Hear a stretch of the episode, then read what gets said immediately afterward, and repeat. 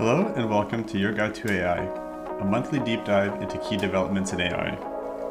I'm Nathan Benaich, General Partner of Air Street Capital, and I'll be walking you through this audio edition that covers the month of March 2021. This edition is organized in four chapters AI and industry, research, resources, and startups. I'll be discussing AI in drug discovery, the US and UK's government AI roadmaps, Apple and Intel silicon programs, new research in self attention, and billions of dollars of worth of investments and IPOs. My goal is to get you up to speed in about five minutes per chapter, so let's get started. AI in Industry, Life and Science. In his popular column for Science Translational Medicine, Derek Lowe rightly pressed AI developers to attack the right problems if they want to have an impact on drug discovery. In short, this means pointing AI to the later stages of drug discovery. Why? This is where potential improvements have the most impact based on the cost of capital, expected return from a new drug, patent lifetimes, etc. However, most computational drug discovery companies will pitch no more stumbling around screening piles of molecules, no more tedious property optimization, Lowe writes, but the real problem is having drug candidates fail in the clinic all that other stuff is a round off error compared to the clinical failure rate.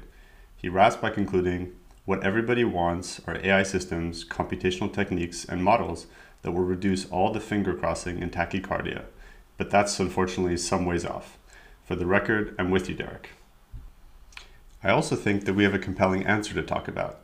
That's why I'm hugely excited to publicly discuss our investment in Vienna based Allcyte a startup that has found a way to uncover bespoke cancer therapies, as per Jeremy Kahn's story in Fortune. Today, drugs are moved into the clinic because they exhibit favorable activity in preclinical systems such as animal models and cell lines. However, humans are not mice, and cell lines don't recapitulate the complexity of human cancer and its immune microenvironment. This is where Allcyte steps in. The company makes use of high content microscopy and computer vision to interpret the activity of cancer drugs directly in viable primary cancer tissue from the patient at the single cell level. In doing so, Allcyte moves beyond genomic testing of cancer patients to identify drugs that could work, an approach that sees 90% of lung cancer patients not respond to suggested therapies, and instead into functional precision medicine at the cellular level. Now, this isn't just research. At the American Society of Hematology's annual conference last year, Allcyte showed results from a clinical study of oncologists who used this technology on 143 late stage blood cancer patients who had exhausted all known treatment options. Allcyte's system could find a drug amongst 136 candidates that led to longer patient survival in 55% of the 56 cases in which patients were treatable. This is a major win for pharma and patients. Indeed, Allcyte's technology is already in use with 10 major pharmaceutical companies to help them build confidence in advancing drugs into clinical trials only after having validated that the drug works in what is essentially a mini clinical study on patient primary tissue. Meanwhile, the Broad Institute, a powerhouse of computational biology, received a $150 million gift from Eric and Wendy Schmidt to significantly expand its work in AI first biology we can expect this to drive even more research and development, open sourcing, and company creation. Recall that Recursion, which filed to go public on the NASDAQ this month, made use of the Broad Cell Profiler at the very beginning of its life to showcase how cellular phenotypes can be efficiently interpreted with computer vision. In healthcare, Clue joined Natural Cycles as the two FDA cleared digital solutions for birth control. These products produce predictions on the chances of pregnancy using either the start date of the period, clue, or daily temperature measurements, natural cycles. As its users input more cycle data, the product can narrow the risk window down to two weeks or less. The geopolitics of AI. Last month's newsletter looked at the UK's AI roadmap and evidence for Chinese funding of defense related AI research at publicly funded UK institutions. Over in the US, the National Security Commission, a bipartisan commission led by Google's Eric Schmidt and former U.S. Deputy Secretary of Defense Robert Work released its final report on how the U.S. can, quote, win the AI era. It presents a strategy for the U.S. to defend against AI threats, employ AI for national security in a responsible manner, and, quote, win the broader technology competition for the sake of our prosperity, security, and welfare. The authors are clear about what is at stake. Quote, for the first time since World War II, America's technological predominance, the backbone of its economic and military power, is under threat.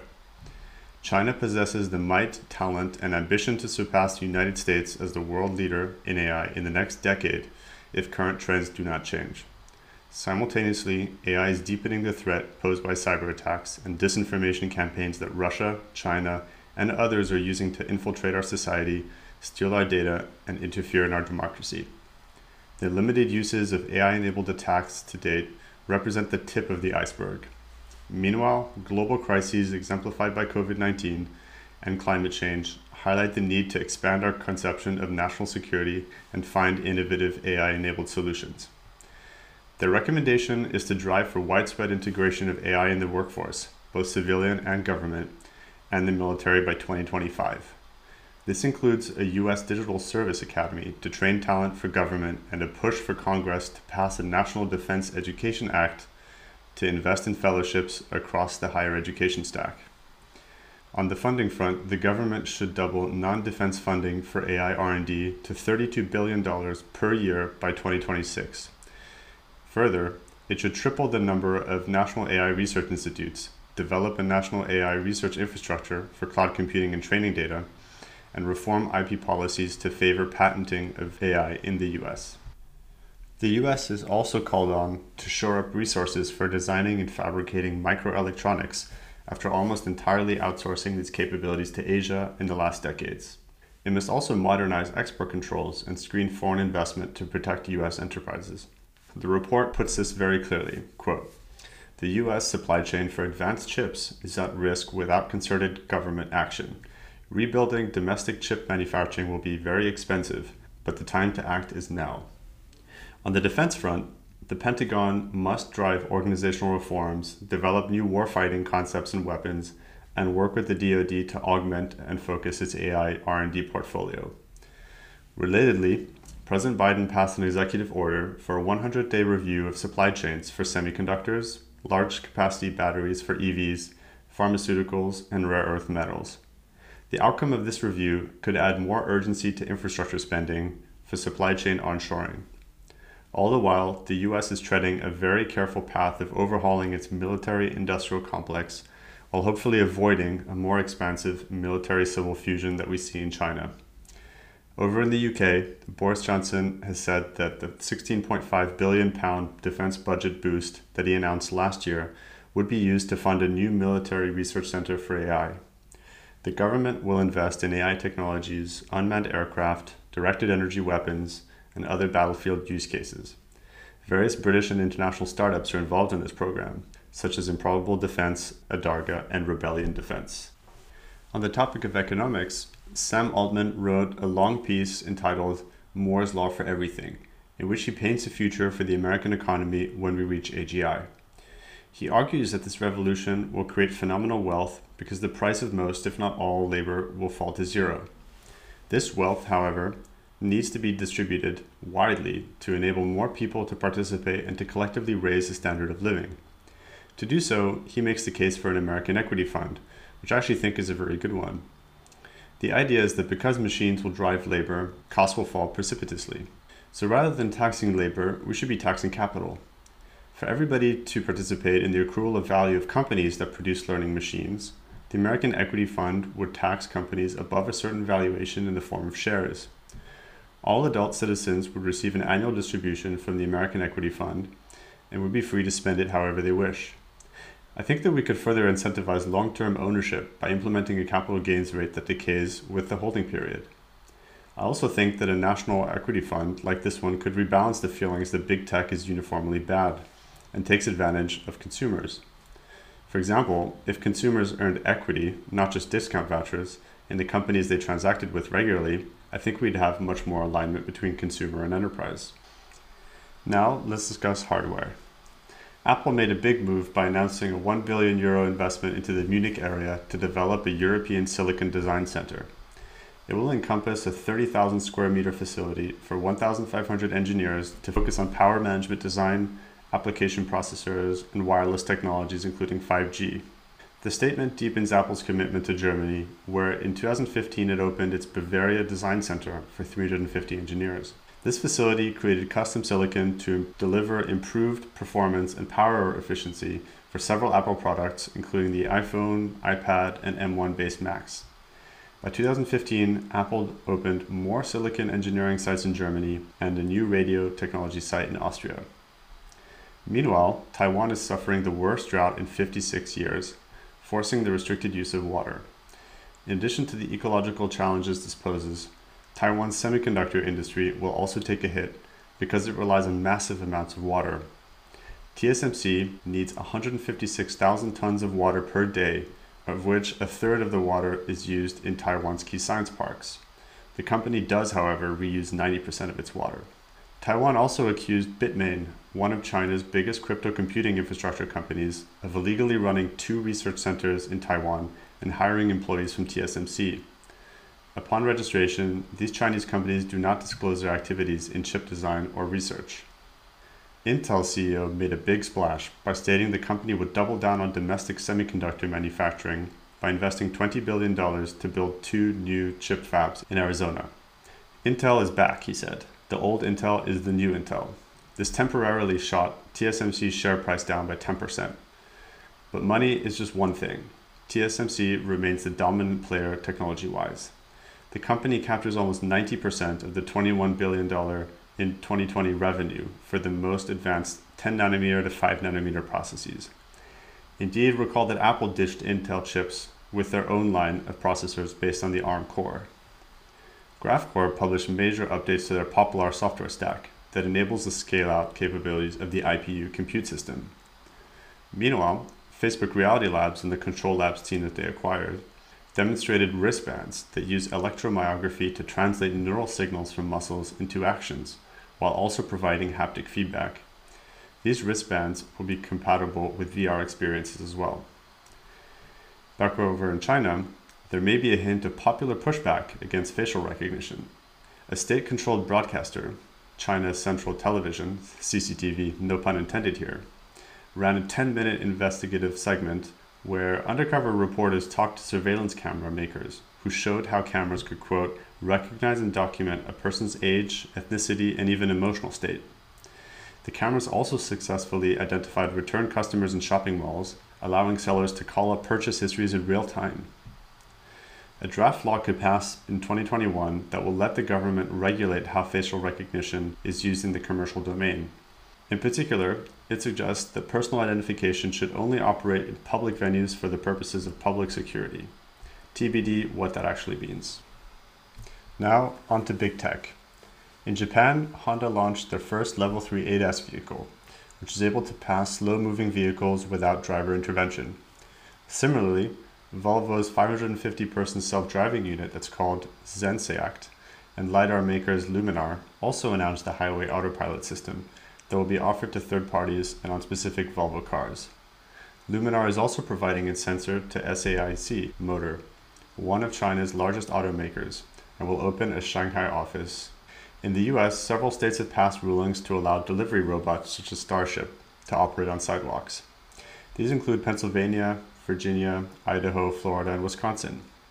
OpenAI shared that nine months after launching their API, more than 300 applications are using GPT 3. The API service generates 4.5 billion words per day on average and Amazon began using facial recognition and biometric tracking using Netradyne cameras for their 75,000 delivery drivers in the United States. This is sparking controversy because drivers apparently do not have a choice but to opt in if they wish to keep their employment. Now, onto the research section. Here's a selection of impactful work that caught my eye. First, a paper called Scaling Local Self Attention for Parameter Efficient Visual Backbones, written by authors at Google Research. Self-attention is expanded from natural language processing to computer vision because it offers parameter-independent scaling in contrast to the parameter-dependent scaling of convolutions that dominate computer vision today. This paper pushes the envelope of self-attention by proposing two extensions. First, blocked local attention, and second, attention downsampling, that together improve speed, memory usage, and the accuracy of resulting models. The paper presents a new self-attention model family called HaloNets, which outperforms much larger models in a transfer learning context of ImageNet 21K, and has much better inference performance than very strong models such as BIT and VIT. Second, a paper called Multimodal Neurons in Artificial Neural Networks, written by OpenAI. Earlier this year, OpenAI published CLIP, a neural network that learns visual concepts from natural language supervision. In this work, they use interpretability methods to show that CLIP contains multimodal neurons. These are neurons that activate in response to a concept, for example, Spider-Man, whether it's represented as an image, an image of text, or even a sketch.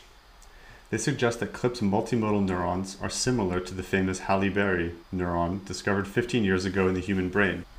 Next, another computer vision paper entitled SEER, the start of a more powerful, flexible, and accessible era for computer vision, written by Facebook AI. This paper describes a new billion parameter self-supervised computer vision model. It pre-trains on a billion random, unlabeled, and uncurated images from Instagram and is able to reach over 84% top 1 accuracy on ImageNet, or about 78% top 1 accuracy when using just 10% of the ImageNet dataset. To train this model, the authors made use of a self-supervised learning approach that uses online clustering to rapidly group images with similar visual concepts and leverages their similarities. They open source a PyTorch-based library for self-supervision training called VISSL. Next, a paper in genetics entitled Haplotype-Aware Variant Calling Enables High Accuracy in Nanopore Long Reads Using Deep Neural Networks, written by collaborators at UC Santa Cruz Genomics. In genome sequencing, it's not only a game of cost per genome, but also of read length. Genomes are compiled computationally by layering hundreds of base pairs of DNA fragments using overlapping sequences. Newer technologies like Oxford Nanopore offer long-range sequence reads, which means hundreds of thousands of base pairs in length. The challenge has been accuracy and throughput. This paper presents a method for interpreting changes in base pairs from long sequence reads, called variant calling, using recurrent neural networks. Into NLP, a paper called M6, a Chinese multimodal pre-trainer, written by Alibaba and Tsinghua.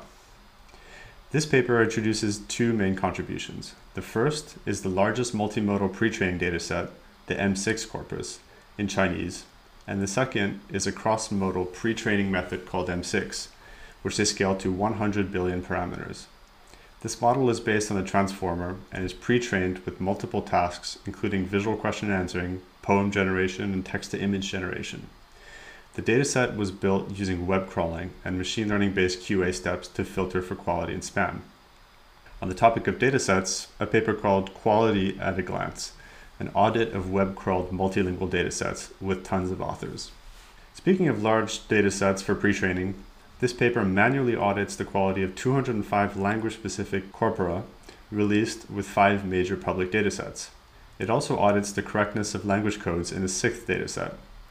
The purpose is to determine whether datasets that are used for pre-training are of good quality and whether they actually contain content in the languages they're meant to. The authors find problems, in particular with low resource languages, where corpora are completely erroneous or contain a significant amount of sentences that are not of acceptable quality. Moreover, 40% of the corpora include non-standard or ambiguous language codes or are just mislabeled. Next, in video, a paper entitled Learning from Videos to Understand the World, written by Facebook AI. A key trend of AI research is how to endow systems with a common sense understanding of the world. One promising avenue is to learn common sense from video. In previous editions of the newsletter, we've discussed 20 billion neurons and their crowd acting approach to video understanding. This paper introduces the Learning from Videos project at Facebook which is designed to build AI that automatically learns multilingual audio, textual, and visual representations from publicly available videos on Facebook. The describe of the company took six months to implement a self-supervised framework for video understanding within Instagram Reels' recommendation system. Here, a model that learns both audio and visual encoders of video content is used to automatically learn themes from popular videos based on their use of related audio tracks. Over in AI safety, a paper called Causal Analysis of Agent Behavior for AI Safety, written by authors at DeepMind. This paper introduces a methodology for investigating and uncovering the causal mechanisms that underlie a black box learning agent's behavior. It focuses on the question of why, and makes use of a simulator to produce test environments, allowing recording of reactions in response to various inputs and interventions. Then, the authors introduce a causal reasoning engine, where a researcher formally expresses assumptions by encoding them as causal probabilistic models and evaluating their hypotheses. It seems that the quality of this causal analysis might rely on the quality of the author's priors. Over in healthcare, a paper entitled Common Pitfalls and Recommendations for Using Machine Learning to Detect and Prognosticate for COVID 19 Using Chest Radiographs and CT Scans, written by Cambridge University. During the pandemic, lots of papers sprung up to suggest that computer vision could provide accurate detection and prognostication of COVID 19 from radiographs and chest CT scans. From a pool of 2,212 studies, the authors screened 62 studies that passed basic quality assurance. They found that none of the models are of potential clinical utility due to methodological flaws and or underlying biases. This highlights the importance of both peer review and rigorous preclinical and clinical testing of AI systems as discussed in previous editions of this newsletter. Lastly, in self-driving, a paper entitled Emerging Behavior of Our Driving Intelligence with End-to-End Deep Learning, written by Wayve. The company provides video evidence to show how its vehicles manage unprotected right turns in city traffic. Their system interprets the world using camera-first computer vision and learns to drive using imitation learning and reinforcement learning, both in simulation and on public roads. Next, the resources section. The 2021 AI Index report is out. You can find lots of great charts that track trends in research, talent, state of the art benchmarks, amongst others. I contributed to section 2.7 entitled Healthcare and Biology on page 76 of the report in which Philip Schwaller and I showed the progress of machine learning on synthesizing molecular synthesis. The UK's Turing Institute published a policy briefing on the gender job gap in AI. The work finds that women in AI are not only vastly outnumbered to men, referring to Margaret Mitchell's AI has its sea of dudes problem, but women also have a higher job turnover and attrition rates than men. And yet, women have higher formal educational standards than men across all industries. The briefing includes recommendations such as setting report standards regarding gender and other workforce characteristics and the widespread implementation of gender inclusive labor market policies. If you're in the market for AI based medical imaging solutions in radiology, consider the new ECLAIR guidelines. Facebook AI published a deep dive on self supervised learning, which they believe to be a major accelerant of AI breakthroughs, as evidenced by the papers we highlighted above. Waymo expanded their open dataset to include behavior prediction and motion forecasting training data.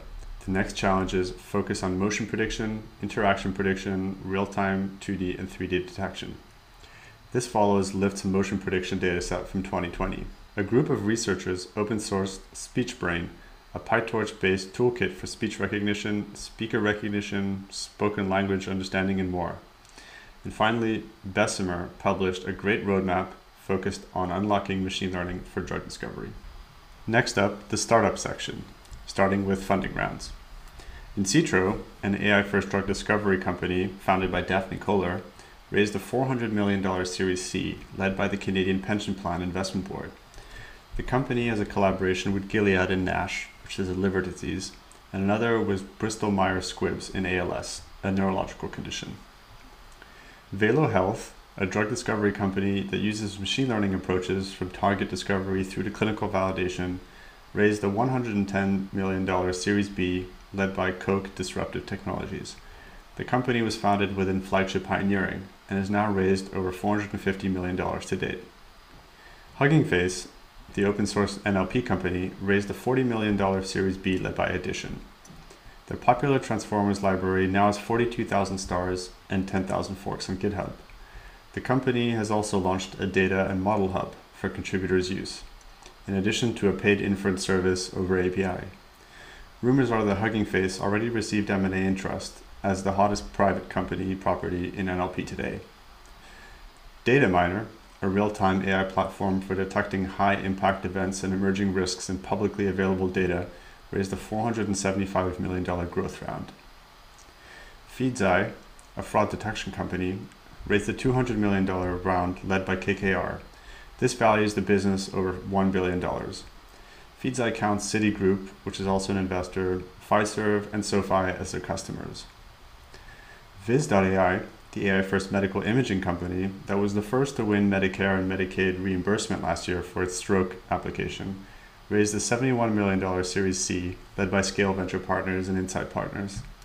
The company says it will expand into other areas of acute care, including cardiology, pulmonary, and trauma.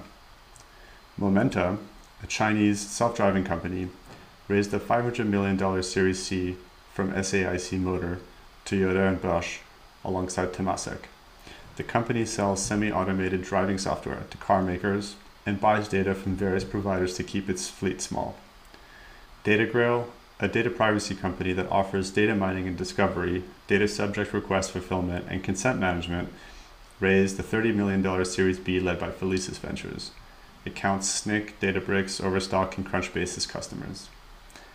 DataGen, a synthetic data company for computer vision, raised an $18.5 million round from TLV Partners and Viola Ventures.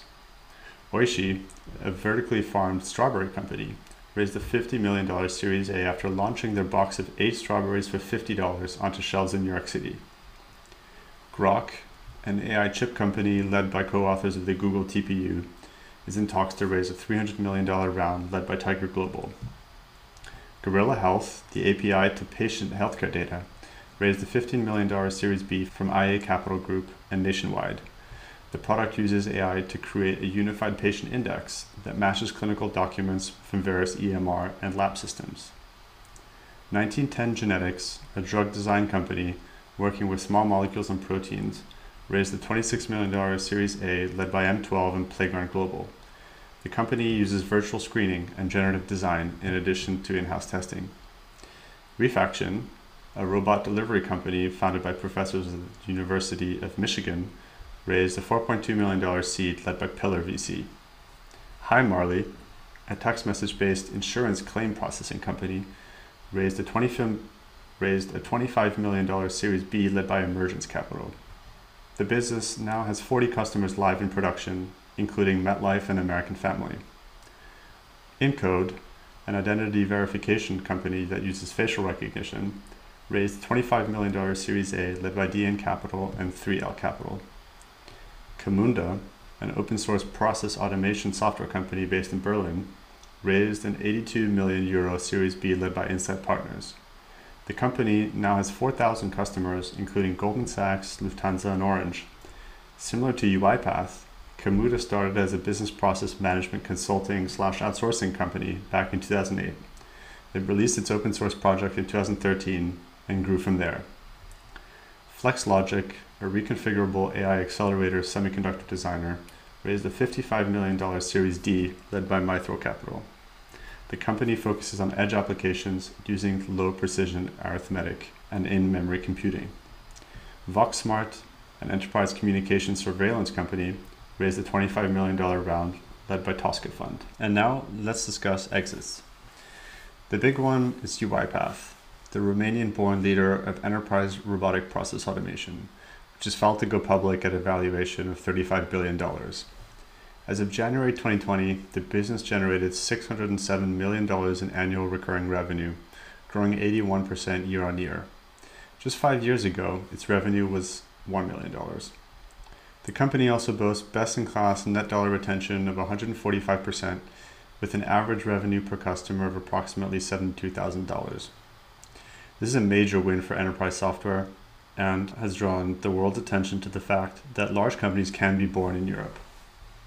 Second, Talend, a NASDAQ listed French data integration and data integrity company, announced its take private offer from PE firm Thoma Bravo for $2.4 billion. The business went public in 2016 at 10 years of age when it had 1,300 customers.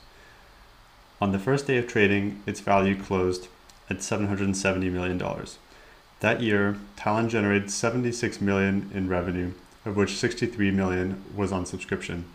Today, Talend generates $287 million of revenue from over 6,000 customers and trades at a 7x EV to 2020 revenue.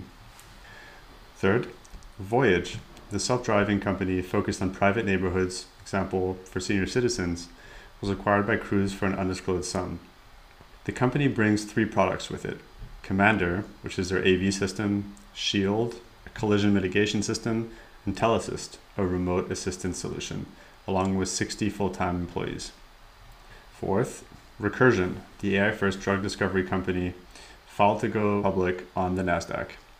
Its S1 states that the company has four clinical stage programs, 37 internally developed programs, and a huge amount of software to construct and search through vast quantities of imaging data that describes how drugs alter cellular phenotypes. Huge shout out to Chris and the team for a huge day one opening that values Recursion at $5 billion. And last but not least, Zymergen, the biomanufacturing company that creates breakthrough products, filed to list on the NASDAQ. Its S1 describes a number of upcoming products with applications in electronics, such as optical films, consumer care, which include naturally derived insect repellents and UV protection, and agriculture, for example, nitrogen fixation and a herbicide. This wraps up the audio edition of Your Guide to AI. If you enjoyed the show, please subscribe and share it with your friends. I'm Nathan Benaich, General Partner of Air Street Capital, a venture capital firm investing in AI first technology and life science companies from day one. Thanks for listening and see you next month.